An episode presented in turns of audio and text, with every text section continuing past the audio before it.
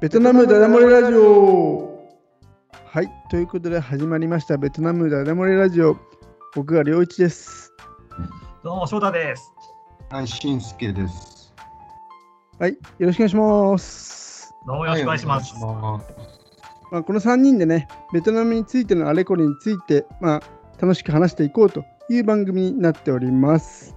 はい、いや久しぶりですね。どうも時間が来ました。まあ、うん、今年もね、今年、まあ、そう今きょ今日収録日がにがつのいつか、にせんにじゅうさんねんのにがつのいつかなんですけれども、まあ旧正月明けということで、一応明けましておめでとうございますということですかね。うん、おめでとうございます。はい。おめでとうございます。まあね、今年もね、まあゆるくやっていこうかなと思うんですけれども、でまあ今日の今日のは僕からということで。早速僕から始めていこうと思います。お願いします。お願いします。はい、何についてですか。はい、お願いします。でちょっとまあ本題入る前にですね、今の僕の現状といいますか、実は今僕ぎっくり腰になってしまいまして。ああ、おお、そうなんです。大丈夫ですか。いや、ね、結構きつくて、もう な, なった原因が、まあ、筋トレをしてまして、あのグキッてこうなっちゃって、うん、一瞬でこう重りを持ち上げたんですけれども、持ち上げて置こうとした時にもうガッてなって、そのままもうぶっ倒れて床に。あら。でそれ全く動けなくて、もう寝そべった状態から、もう仰向けになった状態から全然動けなくて、ほんで横になることもできない、こう体を横にすることもできないし、足を曲げるのもきつい。うんうんうんうん、もう足も曲げられない。そうそう、本当にやばくて、だからもう全然こうまっすぐになっても動かない状況なんですよね。じゃあ病院行けないじゃないですか。もうそんしかも夜じゅうじぐらいだったから、そもそも病院に行ける時間じゃないっていうのもあったし、とりあえず安静にするしかないってことで、で最初一番怖かったのはまずトイレに行けないっていうのは。ああ、そうか。そう、もう本当に動けないんで、もう全く起き上がるどころか体を動かすことができない、はっていくこともできないという状況だったので。それが最初一番ちょっと懸念してましたね。で、結局もう倒れてからにじかんごぐらいにようやくちょっとこう体少しでほぐして、ようやくちょっとこうはいはいながらトイレに行くことができて、事なきを得たんですけど、うんうん、でその後結局トイレ行ってそのまま寝て、でまた夜中に目が覚めて、痛くて目が覚めて、でまたトイレ行きたかったんですけど、そこからまたいちじかんぐらい動けなくて。お体をほぐしてなんとかまたトイレ行くという状況でしたね。え、皆さんはぎっくり腰になったことありますか。いや、ないないですね。ないですか。まあ僕もね、うん、筋トレしてなったので、まあまああれですけど、加齢とともにやっぱりね、どうしてもこう筋肉が硬くなったりとか し, しやすくなっちゃうので。なるんすか。一言じゃないと思いますよ、やっぱり皆さん。思いますけど、うん。うん。筋トレしたら腰強くなるんじゃないんですか。わかんない。やっぱり強くなっても、要は筋肉がほぐれてないと、重い負荷をかけると結局関係なくギッてこうひねっちゃって、ね、炎症、捻挫、腰の捻挫なんでぎっくり腰って。あ、そうなんですね。うん、そう。いくら筋肉が強くてもなっちゃう人になっちゃう。捻挫だから。変な方向にねじれて。キッてなっちゃう感じだね。ああ、つまりストレッチが大事ってことですか。そう。ただ 腰, 腰の筋肉、いわゆる脊柱起立筋っていう筋肉が腰の真ん中、いわゆる体幹って言われてるような筋肉があるんですけど、それってすごいストレッチがしづらいらしくて、はい。今その接骨院に通ってちょっと治療を続けてるんですけど、うんうん、そのやっぱりその整体師さんに聞いたら、いや脊柱起立筋はなかなか自分じゃストレッチしづらいですねっていう話があって、うん、うん、ちょっと大変ですねぎっくり腰は。まだまだ今ちょっと 背, もう背もたれにこうよくがりながら話してるんですけど、痛いんで、うん、うんうん、何週間前になったんですか。それは先週の木曜日だから、よっかぐらい前か。で 今, どな今はどういう感じなんですか。今はまあなんとかこう日常生活できるけど、やっぱちょちょっとひねったりするとグキってまで痛みが走る感じ。うんうんうんうん。だからあれ、まあ、歩ける。いやほど遠いかなって感じね。寝れる。日常生活は遅れるんですか。まあそれはなんとか遅れるかな。うんうんうん、ただまだこうやっぱ寝夜寝て朝起きるとこうかなりね血流がに悪くなってるから痛いっていうのがあったりして、すんなり起き上がれないって感じ。うんうんうん。がありますね。はい。ということでそんなね領域から始めたいと思うんですけれども、先日ですねテレビをちょっと珍しく見ていまして、でよくある特集みたいなのをやってたんですけれども、あの介護現場の実態みたいな感じな、まあ日本だと多いんですけど、そういう特集が組まれてまして、まあ今ね皆さんご存知の通り介護人材が足りないとか、いわゆる介護のね職は本当にきついよとかいうことで、うん、本当に大変だよみたいな感じの、まあよくある感じの特集だったんですけれども、うん、まあもちろんね一言じゃないなっていう感じはひしひしと感じてはいたんですけれども、それでちょっとそういうのを見て、まあやっぱり日本って本当にね高齢者が多いんですよ、街を見てても、うんうん、まあね僕は日本に住んでて、新助さん翔太はベトナムに住んでるので、ちょっとそこら辺の感覚値ってのはあるかもしれないですけれども、あの、まあ、データを見てもね、日本の国民の平均年齢って皆さんご存知ですか？よんじゅうごさい以下、よんじゅうさんぐらい。新助さんは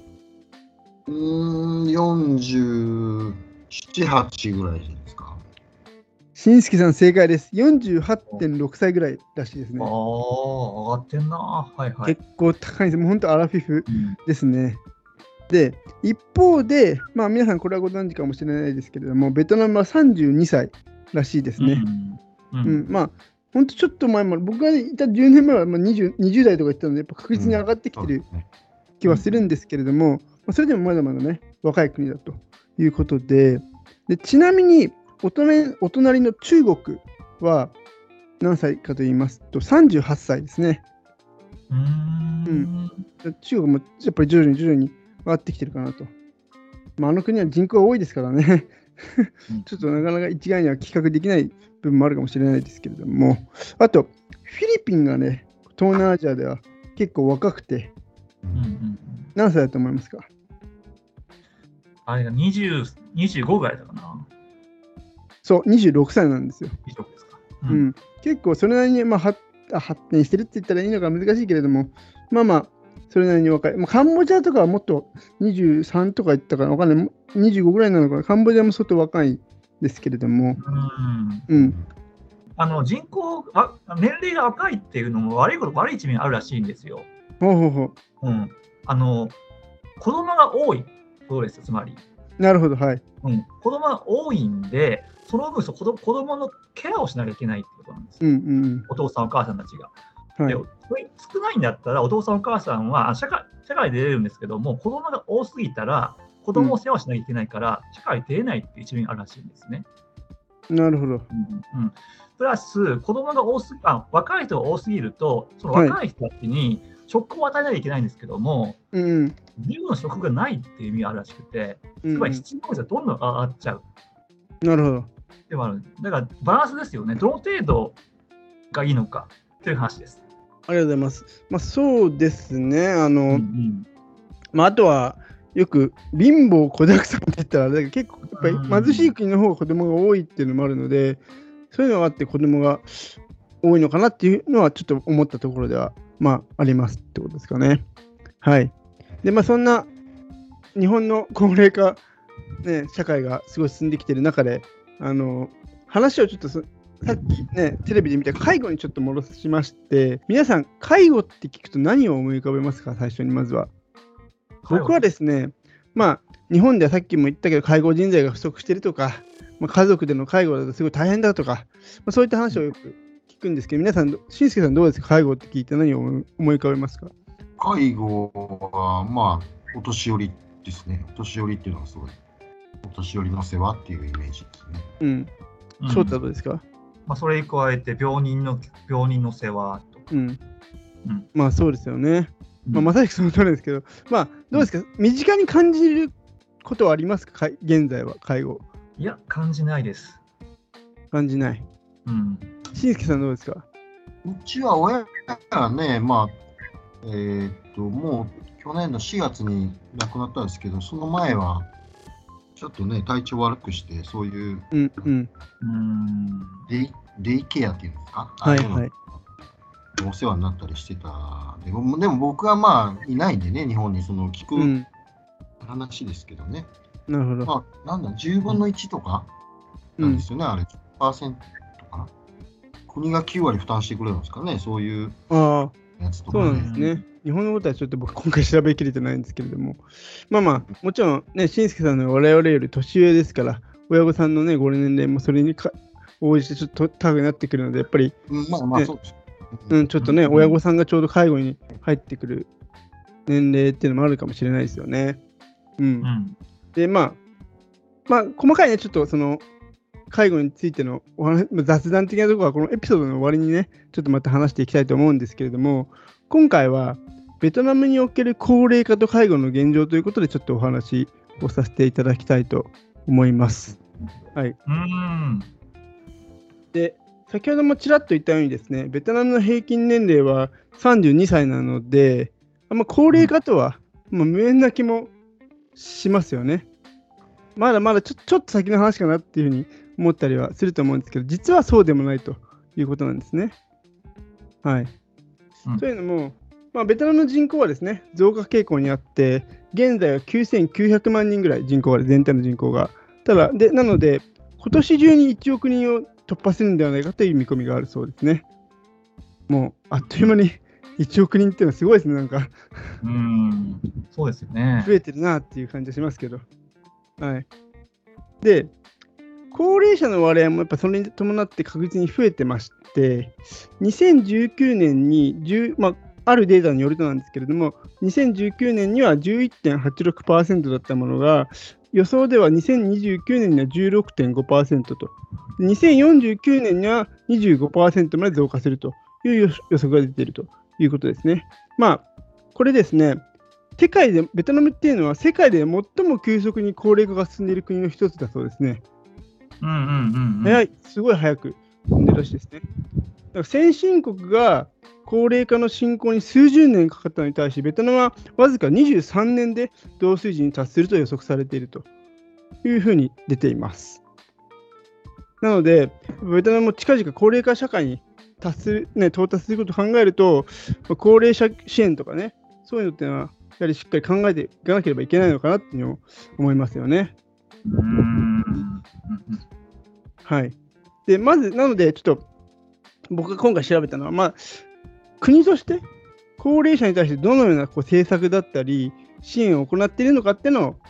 調べてみました。ああはいはいはい、はい、でまず、えー、出てきたのがにせんよねんに設置された国家高齢化委員会っていう機関が、まあ、国レベルにおける取り組みを統括しているということで、そこでは高齢者の権利や義務および高齢者ケアなどに関するガイドラインや計画などの、えー、政策策定に関する首相補佐機関であり、副首相を委員長として関連省庁などの幹部が委員となっているということで、まあ、ちょっと今読み上げただけなのであれですけれども、ちゃんと国としてもそういうところを置いてますよということですね。はい。であと法律としてはにせんじゅうねんのしちがつから高齢者法というものが施行されていまして、この法律は高齢化対策を包括的に確定した法律規定した法律で、高齢者の権利と義務、高齢者のお世話に関する、まあ、家族や国社会の責務、高齢者の社会参加およびベトナム高齢者協会の役割などに関して規定しているということですね。はい。で今ちょっと話したベトナム高齢者協会っていうのがあるんですけれども、日本でこういうのってあるのかな？高齢者協会っていうのはあんまり日本だとあんまりイメージはそんななさそうですね。うん、なさそうですよね。ちょっとこれ独特な機関かなと思ったので、うん、でこれってどういうことをやってるのかっていうことなんですけれども、いわゆるなんかベトナムの高齢化対策において大きな役割を果たしていると。で実はこれ全国の高齢者の約 きゅうじゅっパーセント が加盟しているって言われてますね。なんかだからおじいちゃんおばあちゃんみんな入ってるっぽいとということで、ほうほうほう、結構要は省とか市などの労働傷病兵社会局と協力して高齢者の名簿を作成して、その長寿祝い金の配布を行ったり、老人クラブを運営したりするなどして、まあ、現場レベルにおいて重要な役割を担っているということですね、うんうん、ち, ちなみに何歳からろくじゅう以上ですか？多分ね、ろくじゅうとかないなんかね、僕が調べた感じ、ベトナムにおける高齢者の位置づけが結構高年齢な気がしてて、あもっと上ですか？ななじゅう以上とかはちじゅう以上とか な, なんかね、これから話すところにも関連してくるんですけど、結構はちじゅっさい以上とか、まあ可能性もある。ごめんなさい、そこちょっとごめんなさい、調べきれてないですね。あ、いやいや、うん、なんなん何歳を、いわゆるベトナムでは何歳から高齢者って定義してるのかちょっとわからないですね。なんかでも僕はあのテストで帰った時に、はい、田舎の親戚の家とかもあるじゃないですか、うん、そうするとね、なんか表彰されてるおばあちゃんとかははちじゅうごだったかな、はちじゅうごでなんか、うん、その表彰されてるんですよね、はちじゅう長寿のなんかみたいなのでもらってるのが家に飾ってあったんで、うん、えーまあ、まあそういう、まあそれぐそれぐらい生きるのは、まあベトナムだとね、最近は多いのかもしれないですけど、昔はね、そこまで生きる人はそんなになかったと思うんで、表彰があるみたいですね。まあ、ただその高齢者協会に入れるのは、おそらくいわゆる一般にろくじゅうごさい以上なのかな、高齢者っていうことで。なので別に教会に入るだけならば意外とその年齢はそこまで高くないのかなっていう印象は正直ありますね。うんうん、はい。で、でちょっと続きますね。話戻しまして、でベトナムにおける高齢者の社会保障福祉としては、えっと老齢年金とか老齢福祉手当、長寿祝い金で医療費の無償化、公共交通機関および施設の利用割引などがあるそうですと。うんうん、ただですね、まあ、ちょっとこれ昔のエピソードでも話したかもしれないですけど、老齢年金に関してなんですけれども、年金の強制加入対象者っていうのがさんかげつ以上の雇用契約をしている労働者とか、あの公安とか、あと公務員とか軍の関係者とかだけなので、まあ、大多数、まあ、国民の大多数を占めるあの自営業者だったり農業従事者っていうのは任意加入のため、まあ、ほとんどこう機能していないのが実情だという話ですね。そうでしょうね。ちょっと前のデータにはなるんですけれども、うん、老齢年金加入率がにせんじゅうごねんの段階で ゼロてんゼロいちにパーセント とかそんな感じなので いちパーセント もいってないという状況なので、ちょっとやっぱり年金はかなり頼りにならないなっていうのは間違いない。そうですよね。まあ、誰も未加入者いっぱいいますね。うん、誰も当てにしてないのかなっていう気はしますね。で、で先ほどのちょっと話通り、こういったいろいろ福祉手当とか長寿祝い金無償サービスはあるんですけれども、こういったものに関しては、例えば福祉手当なんかはこれきゅうじゅっさい以上の高齢者を対象とした老齢福祉制度の設置とか書いてあってなんじゃこれっていう感じで、しかもそであとははちじゅっさい以上の高齢者対象に月じゅうはちまんドンっていうのが最初にもらえると。あそういうのがあったりとか。それいっかいだけ？いや、そうじゃなくて毎月だね。月額で、うん、あサービスがありますよってことだったりとか、あとはその他のさっきの長寿祝い金なんかはななじゅっさい、ななじゅうごさい、はちじゅっさい、はちじゅうごさい、きゅうじゅうごさい、ひゃくさいと、まあ、ななじゅっさい以上にごさいごとにあのちょっとしたお金がもらえますよっていうことですね。ただあのここに書いてあるのが、ろくじゅっさい以上の高齢者は船、列車、飛行機などの交通機関の利用料は少なくとも じゅうごパーセント、 文化遺産、美術館、観光施設などへの入場料は少なくとも にじゅっパーセント の割引をそれぞれ受けることができるというふうに書いてありますね。ああ、でもこれ使っ、そうか、知ってる人いるのかなってちょっとそれ、それがね、あのその割引の範囲が、うん、その本人だけであったらちょっと寂、うん、寂しいんですけど、うん、帯同する家族全員にも含まれたら嬉しいですよね。それはなそれないんじゃないか、さすがに。それはないでしょ。多分それないと思うけどね。一人行かないでしょ、おじいちゃん。あのそうそれまで結構割引が大きいのかなっていう、まあ、みんなで行ってもその割引のある人はその対象の人だけ。うん。ああ。思いますよ。はい。で、そんな感じで、社会保障福祉としてはそんな感じですよということで、続いてじゃあ、介護福祉サービスの現状について お, お話ししたいと思います。で、うんうん、先ほどにせんじゅうねんのしちがつから高齢者法っていうのが施行されたってお話ししたんですけれども、この高齢者法においてですね、高齢者のケアはその子孫または扶養の義務がある者が行う必要があると記述されていると。なので、ベトナムでは高齢者の面倒は家族が担うという認識が強く、まあ、親を介護施設などに入居させるのは親不孝だという認識が強く残っているということですね。あ、うん、なので、まあ、あとはあっても家政婦さんを雇ってちょっとヘルプしてもらうみたいなのが一般的だということらしいですね。はい。で、これ、こういうことがあるので、なかなか、まあ、この後ちょっと話そうと思いますけれども、いわゆる介護施設っていうのがはは、うん、発展していかないっていう原因の一つなのかなっていうのも思いますね。うん、なので、まあ、とはいえですね、まあ、書いてあったのが、一方ですね、近年ハノイやホーチミンなどの都市部を中心に、まあ、その子どもたちに時間的余裕がないとか、まあ、物理的に親元から離れているとか、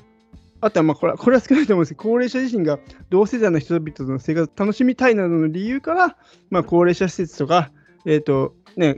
介護ができるサービスがニーズが増えているよというふうには書いてあります。うんうん、で、実際に高齢者のための介護福祉系施設として、社会保護施設と民間の有料老人ホームがあるということですね。で、その社会保護施設っていうのは全国にバーっとごひゃくいじょうあって、まあ、ただ、うん、とはいえ基本的には対象者が、まあ、障害者とか孤児とか、うん、老人だけじゃなく社会的に保護をしようとする人を対象としているので、すべからく皆さんご老人っていう感じではないですね。その中の対象の一つとして高齢者がありますよっていう状況なので、高齢者に特化したサービスがあるわけではないということみたいですね。うんうん、ホーチミンです。ホーチミンで老人ホームっていう施設を 見, 見た記憶ないんですけど、あ、それもちょっと後で話そうと思うんですけど、あ、そうですか、すみません、はい、実際あるにはありますね。うんうん、ごめんなさいね。じゃあちょっと続き、えー、話しますと。で、まあさっき言ったけど、いろんな対象の中で高齢者があるという中で、まあ、とはいえ中には高齢者のみを対象とした施設もあると。で、身寄りのない高齢者だとか戦争功労者およびその家族は無料で入居でき、それ以外で入居希望する者は利用料を払うということですね。まあ、ちょっとその戦争功労者って、ね、まあ、ベトナム戦争があったのはベトナムらしい、ベトナムに特有のとこかなということですね。